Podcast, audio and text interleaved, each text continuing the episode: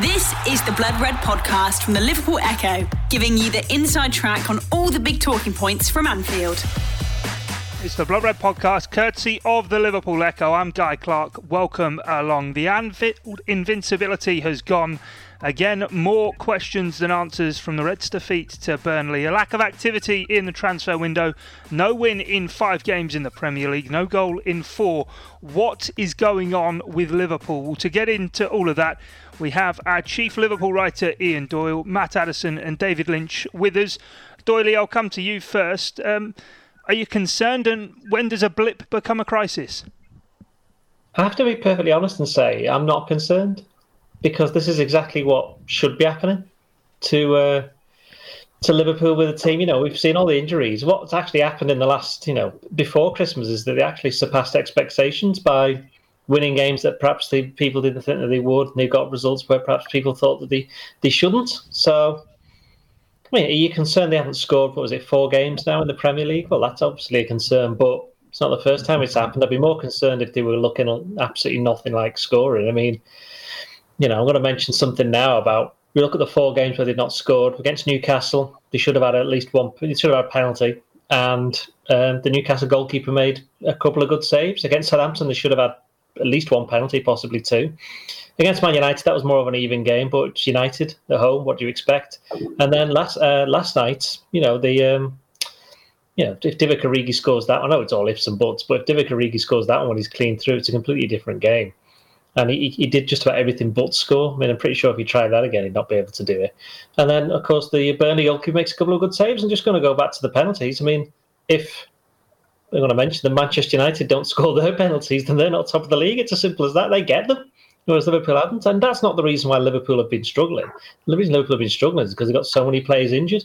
And the, the players that, I mean, interesting to me last night is the team was completely split between players who played way too much football and players who played next to none all season. And it, there was not like no in between. It was straight that it was one side or the other. You know, one side you had Alisson, Fabinho, Robertson, Trent Alexander-Arnold, Wijnaldum, and and Mane. And the other side you had Origi. How many league games he started this season? I think it's one. Uh, Shaqiri, I think it was his second, or, or, I think it was his second start, wasn't it, in the league? Thiago's badly played since he's joined. Matip's played about eight or nine games through injuries, and uh, I'm sure there's somebody else there. Anyway, Alex Oxlade-Chamberlain. Yes, Alexander Chamberlain. He's been out. He's been out for most of the season. So there you go. And of the, players that came on, you know, Salah and Firmino played most of the season, and Minamino's hardly been seen. So it's it's it's either feast or famine in terms of that. And I think that showed in in parts of the uh, parts of the performance. But you know, it's it sounds weird, isn't it, for me to say that? Like, I'm not concerned. You know, here's Liverpool, the Premier League and world champions, and they're down in fourth, and you know they can't score goals. But as I said, I'd be I'd be more concerned if they were playing altogether absolutely terribly, not creating anything. And even look at the goal that they conceded; it was a penalty. And the amount of you know, there's been a few games this season, Brighton away, Sheffield United at home, where they've conceded where, where they've conceded penalties. Funny enough, that was Mike Dean, the Sheffield United game as well, although it was from from VAR. So in typical contrary style, while everybody else in it will be absolutely, you know, opening the windows, jumping out of them, even if they're on like the second floor, I'll be underneath catch them and saying, "Come on, it's not too bad." You know, there's a long way to go. Still in 19 games. I mean, at the start of the season, I know I didn't think Liverpool would win the league for a variety of reasons. Admittedly, one of them wasn't that they couldn't score a goal, and half the team would be injured. And let's not forget, Liverpool are still the Premier League's top scorers. So it just kind of shows you how bad everybody else has been. Um, but yeah, I, did, I thought for other reasons. So I'm not surprised where they are where they are. When when um, you know, I was speaking to Lynch earlier today. We certainly we were in the same WhatsApp group where I said something on the lines of, "I didn't think they'd win it this season." When Van when Van Dijk got injured, I was pretty sure they wouldn't, and when Gomez got injured, they definitely weren't going to. And if you'd have said when Gomez got injured that halfway through the season Liverpool would only be six points off the top, I'm pretty sure nearly every Liverpool fan would have said, "Yeah, we'll take that." Yeah, is that the right thing, David? Actually, putting some perspective into this, the four games in isolation and as Doyley says, they're the, the, injuries that have happened, and yet we are oh, we are only at the halfway stage. What four weeks ago, everyone was tripping over themselves to give Liverpool the title. Well, that's it. I feel like you uh, you know I say this a lot is that you, you have to remind yourself that, that on Christmas Day Liverpool were top, and the, the last game they'd played they'd, they'd won seven 0 away from home. Now you know, in talking about the, the recent run they've been on, with you know, there's a lot of uh, you know crisis is getting thrown around, and, and you know, talk about Liverpool's long term decline. I saw someone comparing it to um, Pochettino at Spurs the other day. Now, I think we need to sort of row back a little bit and, and, and think this is four four results on the bounce in, in, the league that have that have really damaged Liverpool's title title chances. Um, you know, it, it's nothing more than that. I don't think we're seeing the signs of long term decline. I'd certainly like to get another 10, 15 games down the line and see where Liverpool are before we sort, sort of start talking about anything like that. I think it is. It's just been a, a, a weird season and a weird run. I think I was probably more optimistic about Liverpool's title chances than Doyley uh, at the start of the season. I thought Liverpool had addressed depth issues that they had. You know, you had that little worry about centre half, but you're not thinking that two of them are going to knock off with long term knee injuries either, are you? You know, you thinking that was a minor weakness in comparison to to what the other sides had. And I think that that sort of played out really in, in terms of you know you look at City and United, they're the, the two maybe up there with, for the title with Liverpool. They haven't really. Um, you know, they're not putting up an incredible points tally. That, that Liverpool aren't close to them is because of their own failings. And I do think a lot of that comes down to this little run has basically been a culmination of sort of the fatigue from early in the season and, and players not being in form and who've missed a lot of football coming in, as Doyle says, it's a mix and match team. Some who've played too much, some who've played too little. So I think a little bit of that coming together. And then obviously long term, I do think the title chances have been harmed by the, the, the lack of centre halves and the you know filling in gaps and, maybe losing a little bit of rhythm in how you set your team up. But um, I think it's you know I, I, do I do think it's uh, over the top in some of the assessments that have been coming out of Liverpool, and I do think you know you get a couple of wins under your belt, and all of a sudden you you're right back up there. And, and like I say, I don't, I don't, necessarily now expect Liverpool to, to maybe win the title this season as I previously did. But I don't, you know, I think all this talk about top four place being under threat, I think that's a little bit premature at the moment.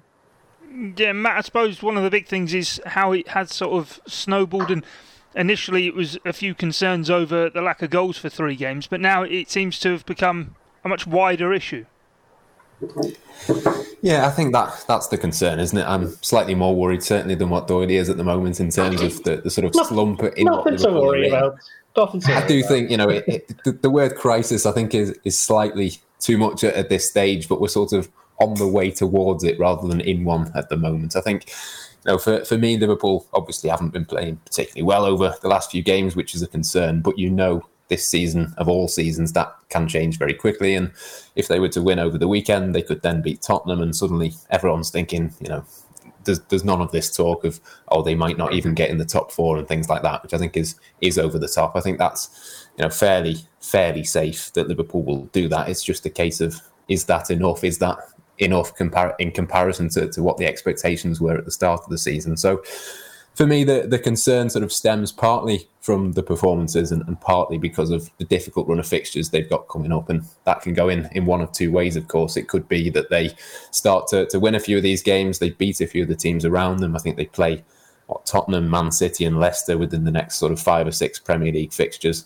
If you win two or three of those matches, then suddenly the situation looks very different. And we're not talking about Liverpool being behind, we're talking about them being in front, aren't we? So it can change very, very quickly it's just a concern when you see what is it, one goal in, in five league games, not playing particularly well in, in all sorts of areas of the pitch. The two fullbacks, the, the sort of efficiency and effectiveness of, of both of them has, has, stem, uh, has stopped when before that was sort of a key flow of, of how Liverpool attack. So it, it's a combination of a few things. I think it's it, it's slightly more than a blip, but not quite into a crisis. But at the same time, you can sort of foresee a situation where Liverpool just have one goal that, that goes in.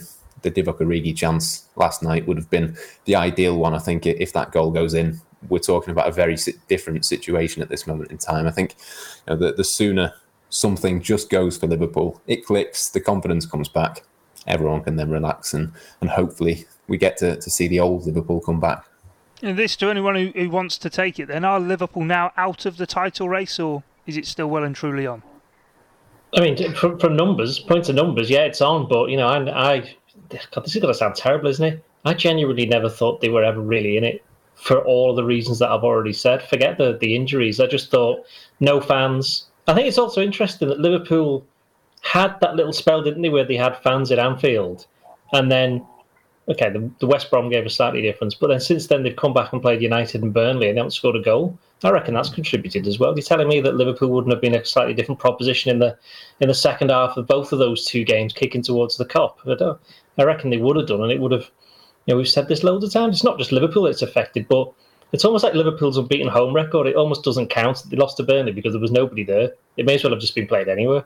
Doesn't really matter, does it? You know, that kind of the novelty. Maybe the, when they first started uh, playing behind closed doors, that's long gone now. They may just they could almost they could almost play. And I know it was that ridiculous suggestion at the start, wasn't it, where we could play all the games at neutrals neutral venues. If you remember about last June, wasn't it, or May or June, they were talking about it. They can almost do it now because no one probably going to be no fans again this season. They can just play it anyway. It didn't really matter. Doesn't really matter. I know it, it, doesn't quite work like that in terms of, you know, some clubs, you know, they'll say it's our dressing room, this, that, and the other, but ultimately it's out on the pitch. And I think, yeah, going back to your question, I think Liverpool, I, I think they are out of the title race. Don't think they're going to win it. No. I disagree. I disagree for a couple of different reasons. I think Kevin De Bruyne's injury could help shape the, the, sort of title race. I think I'm still not convinced 100% that Manchester United will be able to, to maintain themselves. I don't think, you know, Leicester are in a very similar situation. I don't think they'll be able to, to sort of maintain it. I think, as you say, there's there's a long way to go. And look, if Liverpool are, seven or eight points behind in a month's time going into that Manchester City game, then it's a very different situation. But I think the next few games are what decides, you know, where Liverpool's priorities have to be for the remainder of this season. I don't think it's it's gone just yet. David, you got the final vote. Uh, to be honest, I, I think it's not necessarily these recent performances that convince me, and I do think they can go on a little run. I think it's just long term over the remainder of the season. I just think that centre half loss is, is going to be felt in some way. You know, you're looking at, at well, not necessarily last night, I suppose, but you know when they concede a, a goal against West Brom, that when Van Dijk's there, you just feel that they, they become immune to that sort of thing. Um, I just think over the sort of remainder of the season, I think they'll feel that enough to just just lose enough points to not put them in it. But um, but yeah, like I said earlier, I, I don't think top four or anything like that is, is under threat at the moment. So I don't think they're going to be terrible. No, Man, Man City have won. Man City have won the league, by the way. Man City have already won it. There's no way United, United, United aren't going to win it. No chance.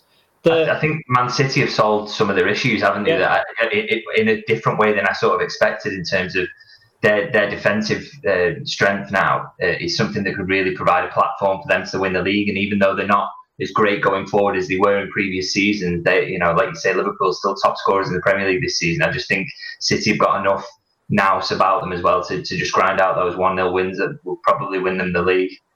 And it'll be, you know, I've said this a few times. United, I'm not surprised that United are top. I said this back in November, December, and I seem to remember everybody laughed at me, going, "They're not good enough. They're never gonna." Oh, look who's look who's top. You know, coming towards February. Oh, I, hate to say like I told you so on that one, but yeah, I bet you, you know, did. yeah. yeah, yeah, yeah, yeah, yeah, yeah. On this, on this, yeah, on this Liverpool Blood Red podcast, here I am gloating about United being top of the league. Yeah, that's going to go down really well. Anyway, um, but the point, the point being with them is that this was again, it has to be this kind of sequence of events or, or circumstances that's just suited United. They've got a squad of, don't care what you say, there's hardly a world class player in there. You know, there's a couple of very good players, but there's not many world class, if any, world class players. Certainly not anymore. The keeper used to be one, but he's he's not anymore, unfortunately for him. But uh, they've got so many players on the same level. They're very, they're good players to, to very good players, and they can come in and mix and match. And on top of all of that, they haven't even needed to do that because they've hardly had an injury this season, which is incredible. And I think that's to do with the economy, the, the way that they play the game, the, the economy of, of style of play, where they, you know, you've seen they tend not to do that much running around. They keep in position defensively and play in the counter attack, which is brilliant when they're playing against the rubbish teams. But you know, for United, they played this season all competitions: City twice, Liverpool, Tottenham, Chelsea, and Arsenal. And they've scored one goal, and that was a dodgy penalty. So you know you're not going to win the league if you don't beat any of the teams around you. And they also drew at Leicester, so you know I don't. You know United aren't going to win it. I think City something something like a global pandemic would have to stop Manchester City from winning the league. so you know, what could be even more strange than that? Actually, no. Let's not let's not joke about that, just in case something does happen. No. Mm, yeah, yeah, and probably probably not otherwise Doyley. But let's go through some of the, the themes then as to what is wrong with Liverpool. And Doyle, I'll come back to you on the hmm. point of the fans. You mentioned it before, and I just wonder psychologically for the players. Obviously, the scenes after winning the Champions League in Madrid surely that must have played some role in spurring the players on to the start to last season that they had. They came back after the lockdown for the restart, knowing effectively they had this title wrapped up. And I wonder maybe what impact not being able to. We saw all the pictures with the players with the trophies on the pitch at Anfield, but what impact it's had not being able to actually celebrate it with the fans that may well have had on Liverpool. It'll only be said to have an effect if Liverpool start losing games, which is what they're doing now. Nobody was saying this back earlier in the season, but the, but the reality is, the longer it goes on, and don't forget that we've switched from a situation where, in towards the end of September, they were thinking, right, we're going to get people back in for the Sheffield United game in October, which was going to be twelve and a half thousand, and so it was seen to be just a temporary thing. Then it moved to like November, December, and they're only allowed two thousand in, and now the Premier League are talking about no one's going to be allowed in again this season. So, you know, in that sense, it's not just Liverpool that's affected, but the thing with Liverpool is, uh, you know, there are a couple of other a couple of other Premier League teams who are the same that Liverpool sell themselves on this whole LFC family and and playing in front of the crowd, you know, and even at away games where you're playing in front of the away support, you know, that that it, it's it's all part of this one thing. And if you buy into that, the players come and buy into it, and that's what's helped them. You know, if there was, you know, if no one was in the ground against Barcelona, they wouldn't have won four 0 in the Champions League semi final. Let's put it that way, right? So that shows the effect that the, the fans can have. And for a team like Liverpool, who've got these players who've a lot of them have come to the club on the back of this history of the fans and the whole thing, the ethos, especially under Klopp, who, who, who you know, he, he, he, gives it the old LFC family and all that one big club together, all the fans and the team united. Well, the, the fact of the matter is they're not united at the moment because since last March, isn't it? They've been tens, hundreds, thousands of miles apart, all, all over the place because they've not been able to all go and congregate in the, you know, I'm going to say the, the you know where they go and worship, as it were. It's not like a church, but it, you know, it's, it's almost like a it, it is a cathedral, isn't it, of football, as opposed to a theatre of dreams, which we'll come on to a bit later on. Um, but uh, yeah, but that, that's not that's been missing from Liverpool's game, and I think that's that has affected them when things haven't been going particularly well. And you look at look how many home games this season where it's been a bit been a bit tight, and Liverpool's you know it's no coincidence, and I've said this before that they scored the last minute winner against Tottenham when there was people in the stadium. For, for me don't think that's a coincidence. I just wonder how many Manchester United references you're allowed on the Blood Red podcast before you get booted off. But well, they're playing them. They're playing them this week, and they played yeah. them last week, so it's okay. yeah, fair enough. Uh, David, one of the issues that came out of Jurgen Klopp's post-match press conference after Burnley was the issue of transfers. We had a big debate on it on Monday's podcast, but that seems to be another thing at Liverpool right now. That when things aren't going right, people bring up whether or not Liverpool should have signed a centre half, but even now to who's actually in charge of it all? Yeah, um, I think uh, you know uh, Klopp sort of addressed this, didn't he, in his, his press conference today, in terms of you know this is no sort of surprise that that this is the way things are, this is how Liverpool operate, that he doesn't have the final say on transfers, so so no one should really be surprised about it. And I think, yeah, I think he's right. Really, I, I think this is just the way it is. I don't I don't think you can complain about that. I think you know you know what you're going to get with FSG and, and the way that they're going to approach things. And at the end of the day, that's been the platform that's set up. Or, you know, the last couple of years of, or three years, I suppose, if you include the Champions League final run as well, um, of, of, of, great success and great performances. Um, I suppose it's, it's not always going to go your way, and I think I think if there is one criticism of, of, that approach, it's that it's sort of it's it's fine margins, isn't it? In terms of you know you give yourself very little room for manoeuvre when things start to go wrong, and I think um, I think we're maybe sort of seeing that um, now. And you know that that gamble maybe on the amount of centre halves that Liverpool had. Is that something that, that other clubs will be forced to do if they've got limitless limitless funds? I, I suppose not, and maybe that's coming back to bite Liverpool a little bit, but. I just think I don't think there's any real, you know, it, it, it's been spoken about as if there's this huge internal dispute between Klopp and FSG, and I, I, really don't think that's the way that they work, and I don't think that's the way things are going at the moment. People are right to probably be frustrated that there hasn't been a centre half brought in in January, and I, like I said earlier, I think that's one of the key reasons I don't think Liverpool are going to win the league. So, if it had been possible, maybe you know it would have been nice to see someone brought in, but it hasn't happened, and, and, and this is just the, the hand that Liverpool fans, I suppose, have been dealt, and you know you just got to get behind the team and sort of see how things progress from there because it's um, you know this is going to be a real test for them is, is finishing the season and not letting this little run sort of completely unravel the season and, and then being able to say oh well we didn't we didn't bring someone in in January so you know that's why it happened I think there's there's enough quality in, in that squad and the manager to sort of overcome transfers as an underlying theme of this season. I don't think they should be sort of falling back on that. No, what was it? Three months ago, Liverpool had won the, the transfer window, wasn't it? With Thiago, Tsimikas, and Diogo Jota. Always a dangerous award that one, winning the transfer window. But Matt, is it maybe are we are we going too far afield? Talking of fans, talking of transfers, things behind the scenes. Is this not all a central issue of what's happening on the pitch, and at the moment it's just not functioning? Well, to be honest, I think it's a combination of all sorts of things. I don't think it's it's one thing that you could say it's definitely that. I think the fans do play a part. I've, I've sort of had my say on the, the podcast in the past about how much of a, an impact that should make, how much it does make.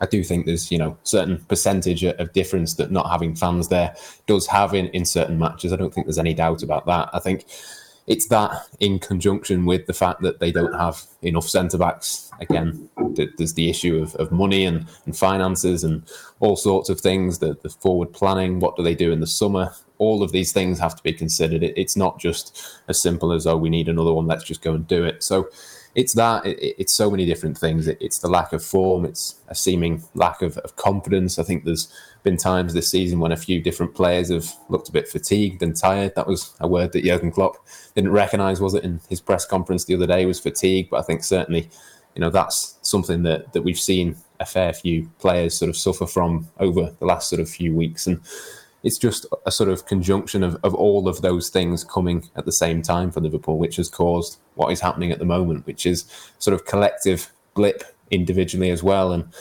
it's just one of those things that there's no easy solution. If there was an easy solution, I'm sure Liverpool would have gone and done it because we've said it enough times, you know, not getting a centre back or, or not performing at the right levels could cost them in the long run. But look, it's not quite as simple as that. I think they just have to sort of get themselves through this little period and reassess where they're at in a month's time. And as I say, if in a month they're in a similar sort of situation, then you can sort to start to, to look and, and say, well, do you focus more on the Champions League? Do you look at, at trying to get back into the top four? You sort of reassess your priorities at that point. But at this stage, it's just a case of of keeping going, making sure they try and, and turn around what has gone wrong as quickly as they can. Because look, the, the quicker we can stop talking about this blip and stop trying to find reasons, the better. Mm. If you if you'd have asked if you'd have asked any of Liverpool's rivals this time last year, can you give us a little checklist of things that we'd quite like to go wrong for Liverpool to give us a really good chance to go right? But you can get rid of Van Dijk for stars. Okay, he's gone. Right, uh, Trent Alexander-Arnold's a really important player. Can he have a bit of like rubbish form? Okay, he's gone. Right, they're really good at Anfield. Is there anything you could do that could possibly you know negate that influence? Okay, that's gone. Uh, and also, you know, the money situation. You know, the, just in case they want to try and sign anybody. Okay, they can't do that either. And I know that there are you know uh, some of those you know like the, the as we said before the transfer stuff and that's affecting because no one's signing anybody this month. That's affecting all clubs, but to try and you know, there's been like a you know, you know, all of these events have conspired to go against Liverpool. Everything that could have possibly gone wrong for Jurgen Klopp probably has done, and he was, you know, it, it's it's going to be difficult for Liverpool to to win the league from this position. But what's interesting is that talking to the top four, because this season will be taken in isolation. Years to come, this will just be seen as a, as a freakish season, an anomaly.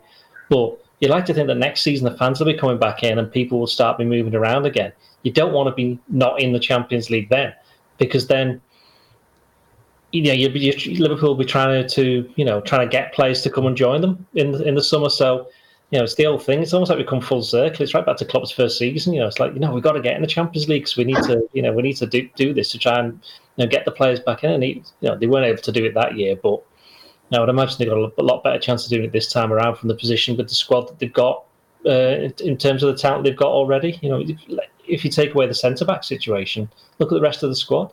There's like Jota has to come back, but the rest of the squad is still, you know, there's players as we've said before, they're coming back from injury, trying to trying to get their feet, and it may end up being that the likes of Oxlade Chamberlain, Thiago Jota will end up being massively influ- influential in the last two or three months of the season, and the fact that this that the season ends so you know relatively late in terms of games played could end up working in Liverpool's favour in the end. Are you saying that this year's league table is going to be like the what is it, Boxing Day 1963 graphic that we see ah, every no. year? That this league table is going to be every single time. Everyone just waits for it. There it is. Okay, That's yeah, what I mean, yeah. Tottenham, is it Tottenham beat Everton 10-4 or something stupid yeah, like that? some, yeah, something like yeah. that. I wonder if this year's league table is going to be sort of the the league table equivalent of that, but. David, we've mentioned uh, Virgil van Dijk there, and one thing that sort of jumped out to me last night watching on was an element that we've maybe not realised that Liverpool have missed of what he brings, which is that calmness and that composure. When he first arrived, it was what everyone said had been missing and that he brought. And that incident at half time that happened, and Jurgen Klopp squaring up with Sean Dyche, it all seemed to be getting a, a bit tetchy, and Liverpool losing their composure, which when Van Dijk's there just doesn't seem to happen. Yeah, I feel that's also so, maybe something that um, you know Van Dijk's maybe underrated in that in that sort of element of the game in terms of being a real leader and, and being a captain without the armband. But I do think it's worth mentioning. You know, it would have been interesting to see how Jordan Henderson would have dealt with that situation. Would he have allowed his teammates to get that frustrated and you know, and, and, sort of get themselves wound up by Burnley side who were basically just using the exact same tactics that you would expect of Burnley under Sean Dyche. You know, there's nothing there to get wound up about. That is just how Burnley play. Liverpool have come up against it over these past few seasons. They shouldn't be surprised and they shouldn't be, you know, allowing themselves to get frustrated by it. So, I, yeah, I do think they missed that that leadership there. And, you know, in, in, terms of Van Dijk as well, I think another thing that, that, that possibly he saw they missed and, and was part of the, the game uh, yesterday was was his, his passing from deep uh, is is a real thing that I think Liverpool in terms of switching the angle of attack and you know the way he fades across the ball and makes it look like he's going to play to one side and then he plays it to the other. That gets Liverpool's fullbacks up the pitch and you know allows the wingers to, to come in and I think that's something they're really missing at the moment. So yeah, I think that's something that's that's unsettling the team slightly. Though that said, I don't think if you you know if, if someone offered you now that that Matip and Fabinho would play another 15 games together over the remainder of this season, I, I don't think Liverpool should will, will, be in a position at the end of the season where they can be looking back and saying that the, the Van Dijk thing would, would you know be enough to cost them top four. Um, you know, in terms of the title, maybe, but but in terms of top four, the, the, this level of performance shouldn't stop if you have a partnership as good as, as that at the back. Because I think that you know, Fabinho has, has proven himself, even though he sort of lost his temper a little bit yesterday. I think he's been absolutely phenomenal at centre half and, and really stepped up to the plate and and also Matip, you know, coming in after a few days training, thought he was outstanding again as well. Um, you know, they're unfortunate really to not keep a clean sheet. So, so Liverpool have got enough quality and should have enough composure there at the back, even without Van Dijk, to you know to, to pick things up. The Blood Red Podcast from the Liverpool Echo. Matt, the question then following on from Van Dijk and David mentioned Jordan Henderson as well is who is the more influential and more important player? Because when you look at the numbers with Jordan Henderson when he isn't there for Liverpool Michael Reid on, on mm-hmm. Twitter putting a, a tweet out about it and saying since the start of last season Liverpool's win rate with Jordan Henderson is 76% without him it's 58 it seems to be a huge gulf yeah, it certainly is. There was a, a follow up to that tweet as well, which said that the six defeats that Liverpool have had in the Premier League since the start of last season, four of them have been without Henderson, and one of them has been with Henderson at centre back. So you can sort of see when he's not there, those are, are, when those defeats do come. And it is a huge sort of thing to, to plug the gap. I mean, trying to pick the difference or, or who's the most important between Henderson and, and Van Dijk, I mean, it, it's very, very difficult. I think the obvious answer, you, your sort of instinct would be to say, well, it's Van Dijk, isn't it? Because he's the best centre back in the world. But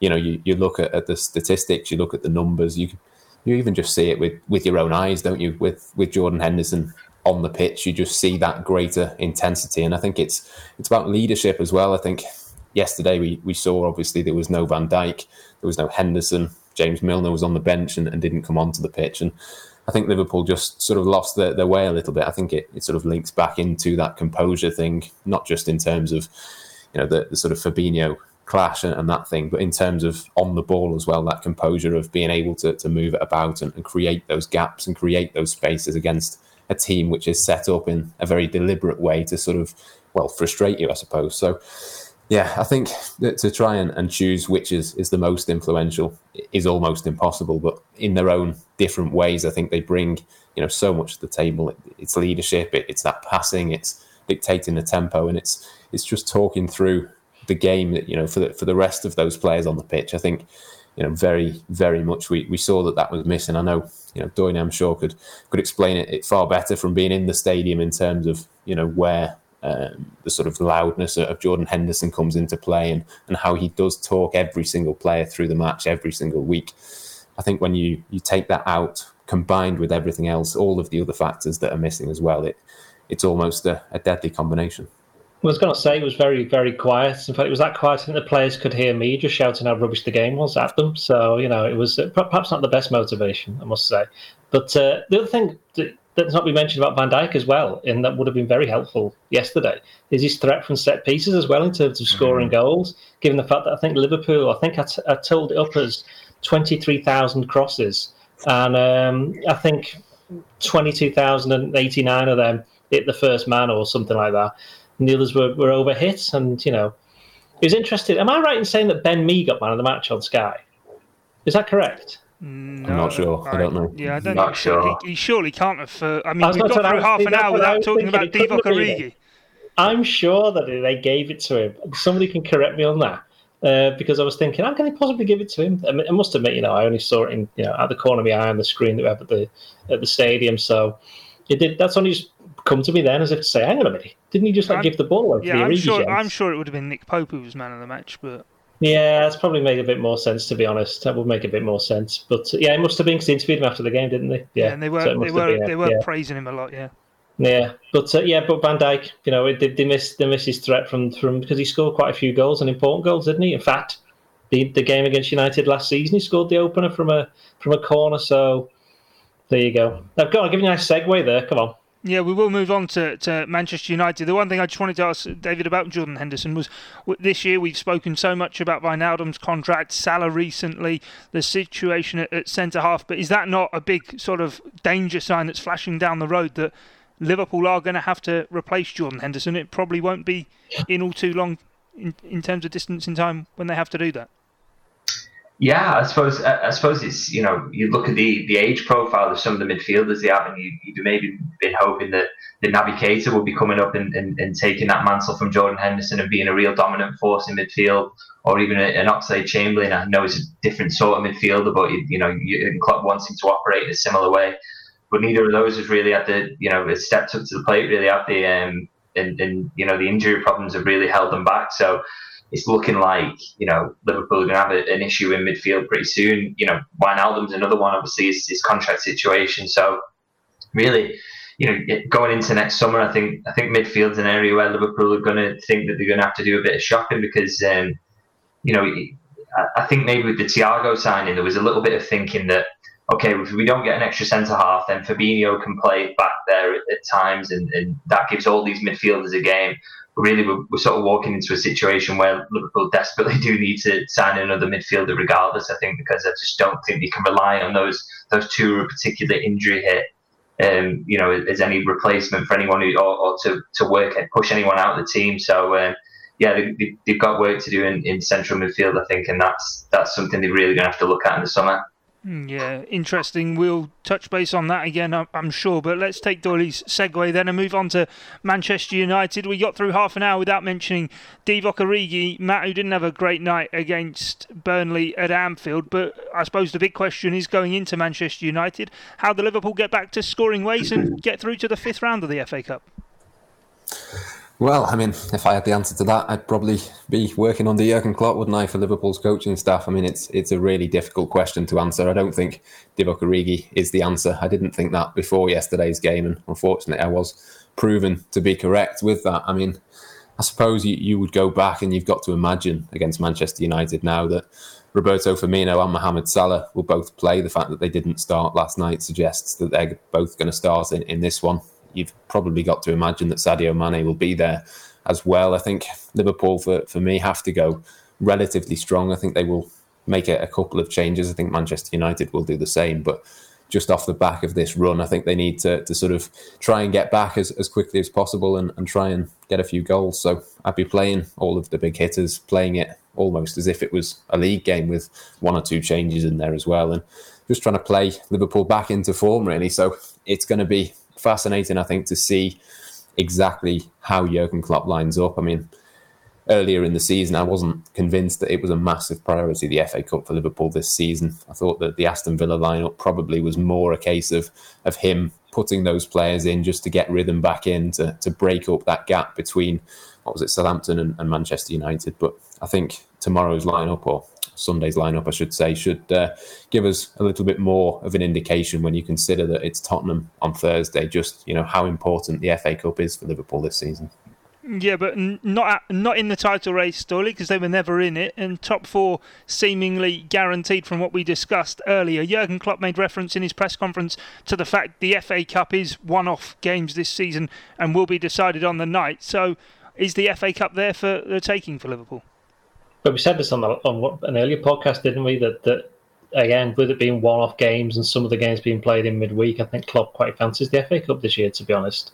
And I think there is Liverpool, they have a squad now which, for all the talk of the injuries, they could make loads of changes and, and it would still be strong, partly because of the fact that quite a lot of the players have had to play in the in the Premier League this season because of the injuries. So in some ways, Liverpool's FA Cup run might benefit from the Premier League, you know, season being a bit of a bit of a bit of an issue with it, players being missing. So yeah, I think I think he would quite fancy a bit of a go at this competition. It doesn't help that they've drawn Manchester United away in the same way that it didn't help that they drew Everton last season or a couple of seasons before that. You know, Chelsea in the fifth round last last year is different because you get down to the last sixteen, then so you expect to come up against good teams.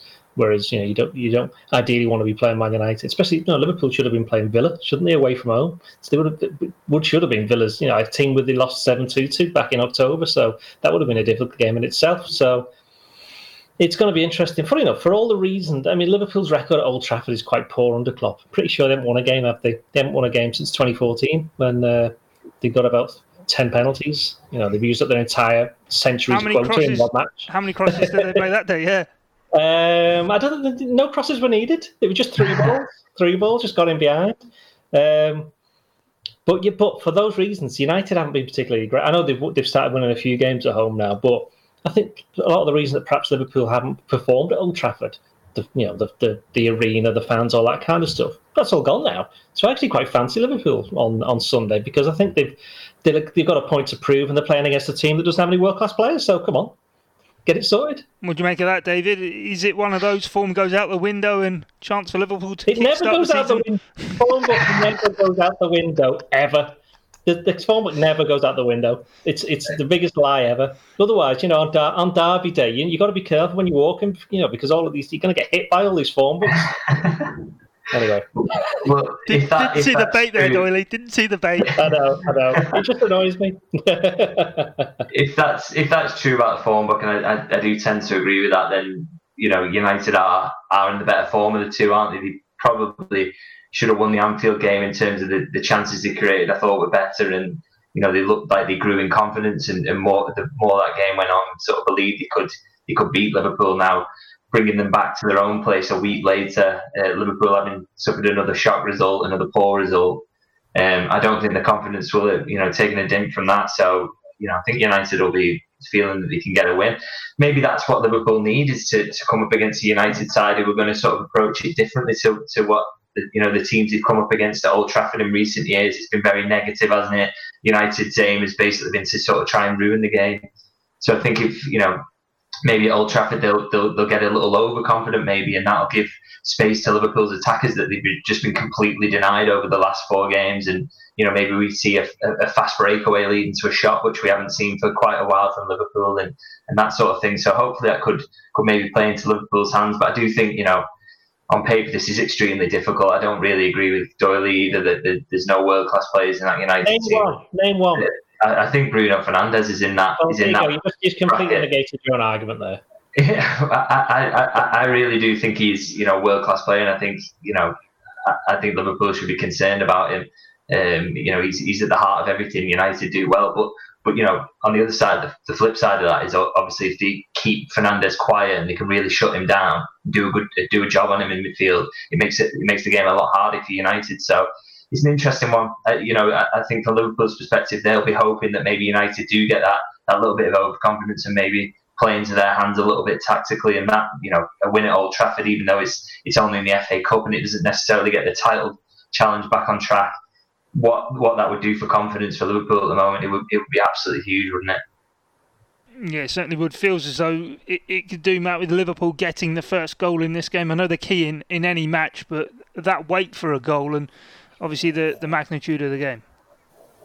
Yeah, I mean, look, it, it's felt like that for, for four or five games, hasn't it? That Liverpool, the first goal would change everything. But I think, yeah, certainly against Manchester United, that would, as David says, force them to, to come out. If Liverpool go a goal ahead, then of course they have to chase it, which would suit Liverpool. So, yeah, I think it, it's huge for, for the mood. It's huge for Liverpool playing themselves back into form ahead of what could be a big game, even in the top four race, potentially come the end of this season with Tottenham on Thursday. So, yeah, it's it's important and that I think will be reflected in, in the way that Liverpool line up. I think there will be a few different changes, as I say, but it's not going to be it's not going to be wholesale. I think they'll go pretty strong purely because they have to they have to sort of find a way to get themselves out of this rut and you know, you, you can look at, at the game in, in two different ways, can you? You can look at it as I have sort of been for, for the last few days, thinking it's it's Manchester United. It's, it's probably not the team that you want to be facing, given their form, given the way that they'll be going into the game, thinking that, you know, they've a real good chance to, to put a few past Liverpool. But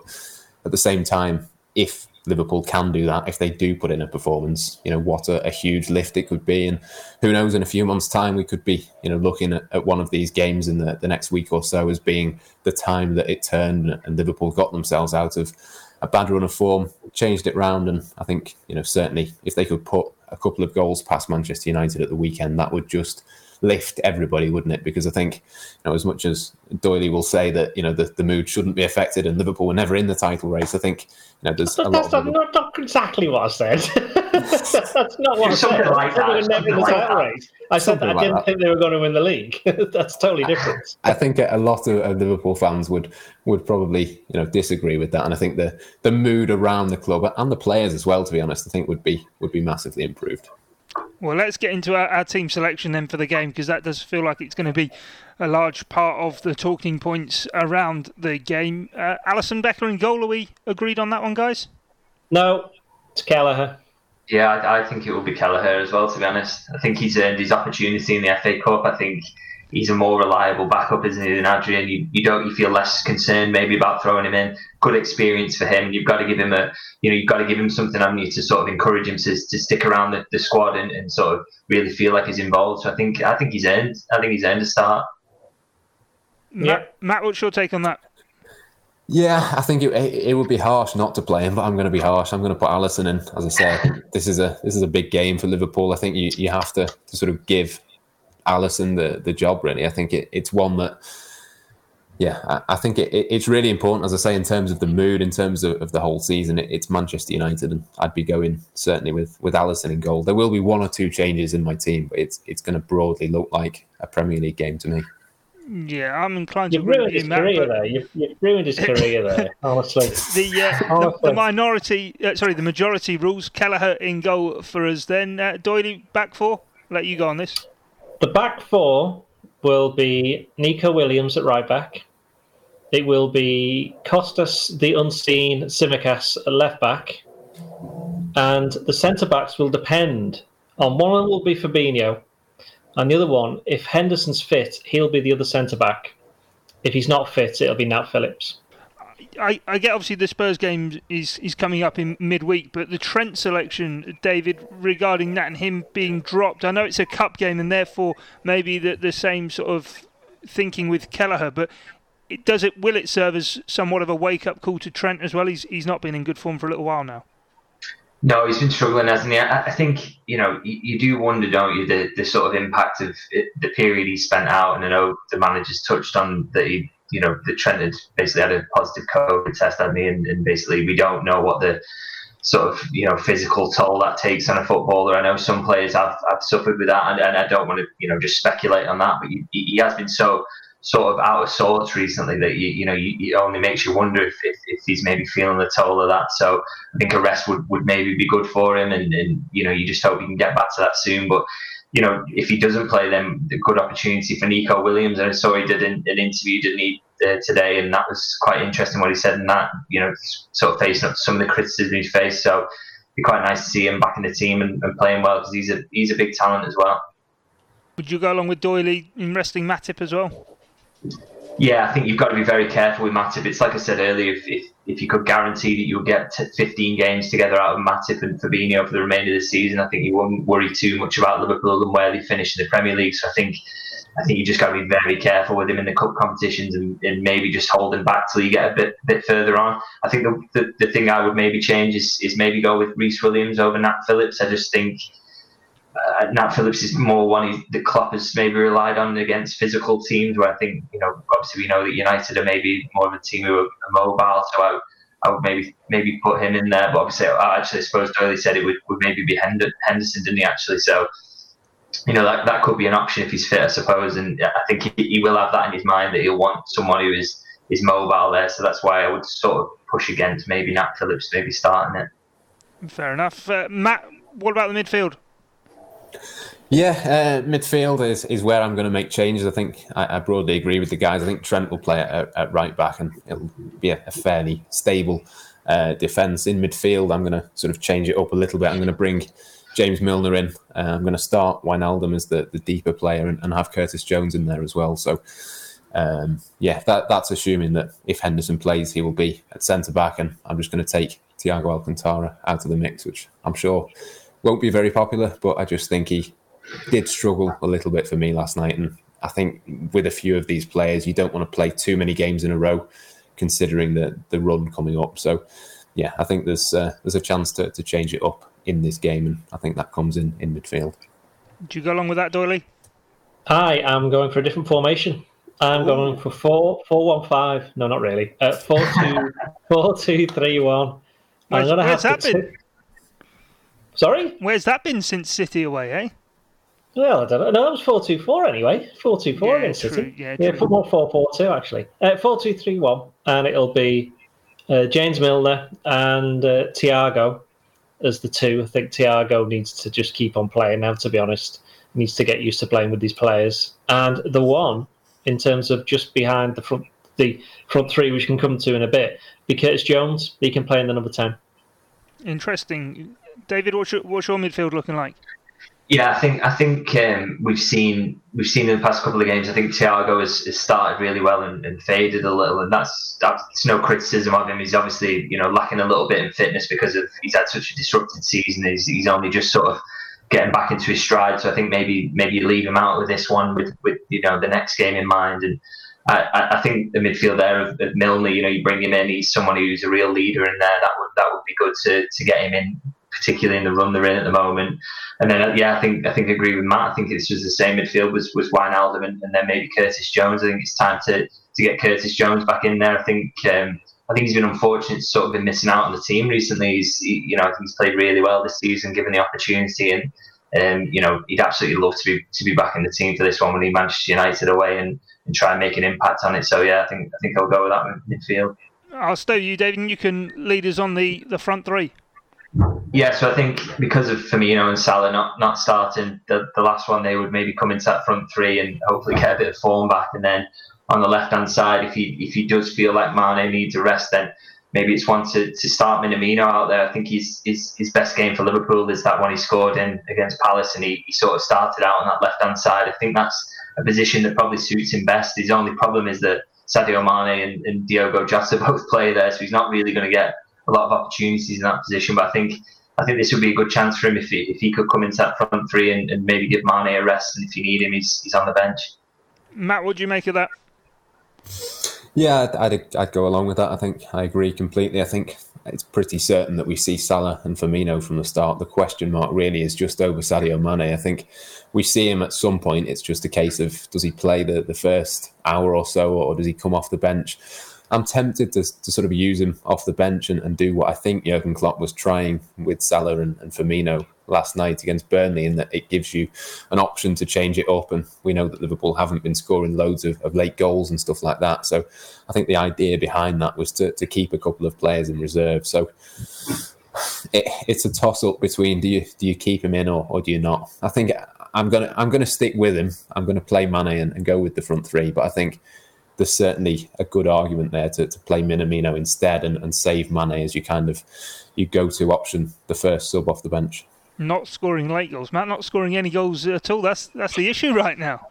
But, I did uh, say that. Yeah, yeah Doyley. what, Doyley, what about the, the, the full three? Oh, it'll be the three who came off the bench against uh, whichever team they played on Thursday. I've forgotten. Where was I? Who were they? Burnley. It was Burnley. Yeah, it was the, the so it's basically Salah, Firmino, and Minamino. Minamino on the left in the four-two-three-one, which means that it'll be, as I say, Curtis Jones in behind Firmino. I just think it'd be interesting. Just wait until we get to the score predictions. That's all I'm waiting for now. Well, what's the, what's the score going to be then? Do me last. Do me last. Right, it's worth it. It's worth it. Right, Matt, you're up first. Score prediction. Oh, great. Um, I am going to. Oh, I don't know. I'm going to Oh, be. lost. He's got them losing. He's got them losing. Hundred percent. Yeah. You can't say they can get beat. You know. I'm desperately trying to find some. Op- no, I'm going to go two-one Manchester United. Wow. Yeah, I, was- I, I was going to say the same result. To be honest, I think uh, it'd be nice if Liverpool got a goal because I think that would sort of just give them a little confidence boost in and of itself. But I think Manchester United, the confidence they've got, you know, the, the threat from set pieces, they've, they've got, you know, Fernandes in the form of his life, um, even though he's not a world class player, uh, according to Doyley. Um, He's not. yeah, I just I, I just think they've got enough about them to, to beat Manchester, uh, to beat Liverpool on their own patch. Um, so yeah, I'm, I'm going to go for a two-one defeat, unfortunately. And Doyley, all hope rests with you. Well, let's not forget that Manchester United lost 6 1 at home to Tottenham, and they also beat Leeds 6 2. Uh, was it 6 2? 6 2 Yeah, or 6 2, yeah. yeah, yeah. yeah, yeah. 6 6 2 at home. So it's not going to be 6 2, don't worry. Um, it's going to it's not that all. crazy. Yeah, it's going to, it's, I reckon it's going to be a slightly odd game. I think, I think it's going to be 2 all, and I think Liverpool win on penalties. No, it's There not, you go. Not as, not as mad as I thought you were initially going to go there, le- leading towards. I thought you were going to say 4 2 or something like What do you that. Think I was- what do you think I was gonna say? I've s- But to be fair, to be fair, I've seen two seven twos this season and a seven 0 and a four three. So whatever happens, I'll just be like, yeah, whatever. You know? Is Yeah, it what's that? The se- is the thirteenth goal going in? Yeah, all right, okay, yeah, I'll just make it. Was reporting on that Boxing Day games that you referred to earlier. That'll be it. Is it, is it straight to penalties or is there extra time? No, it's takes just extra time. Right. Come on, you should. You're right. an Arsenal fan. Arsenal Oh, of course, Newcastle beat Newcastle. Yeah, yeah, yeah, yeah, yeah, yeah. Of course, of course. Anyway, yeah, stick with us on the, the Liverpool Echo ahead of the game, post match. Of course, here on Blood Red as well, we will have the debrief straight after the game. But from myself, Guy Clark, Matt Addison, David Lynch, and Ian Doyle, Liverpool right now with no transfers, contracts running down, and a lack of goals, could say they're facing the perfect storm. The message, though, walk on. You've been listening to the Blood Red podcast from the Liverpool Echo.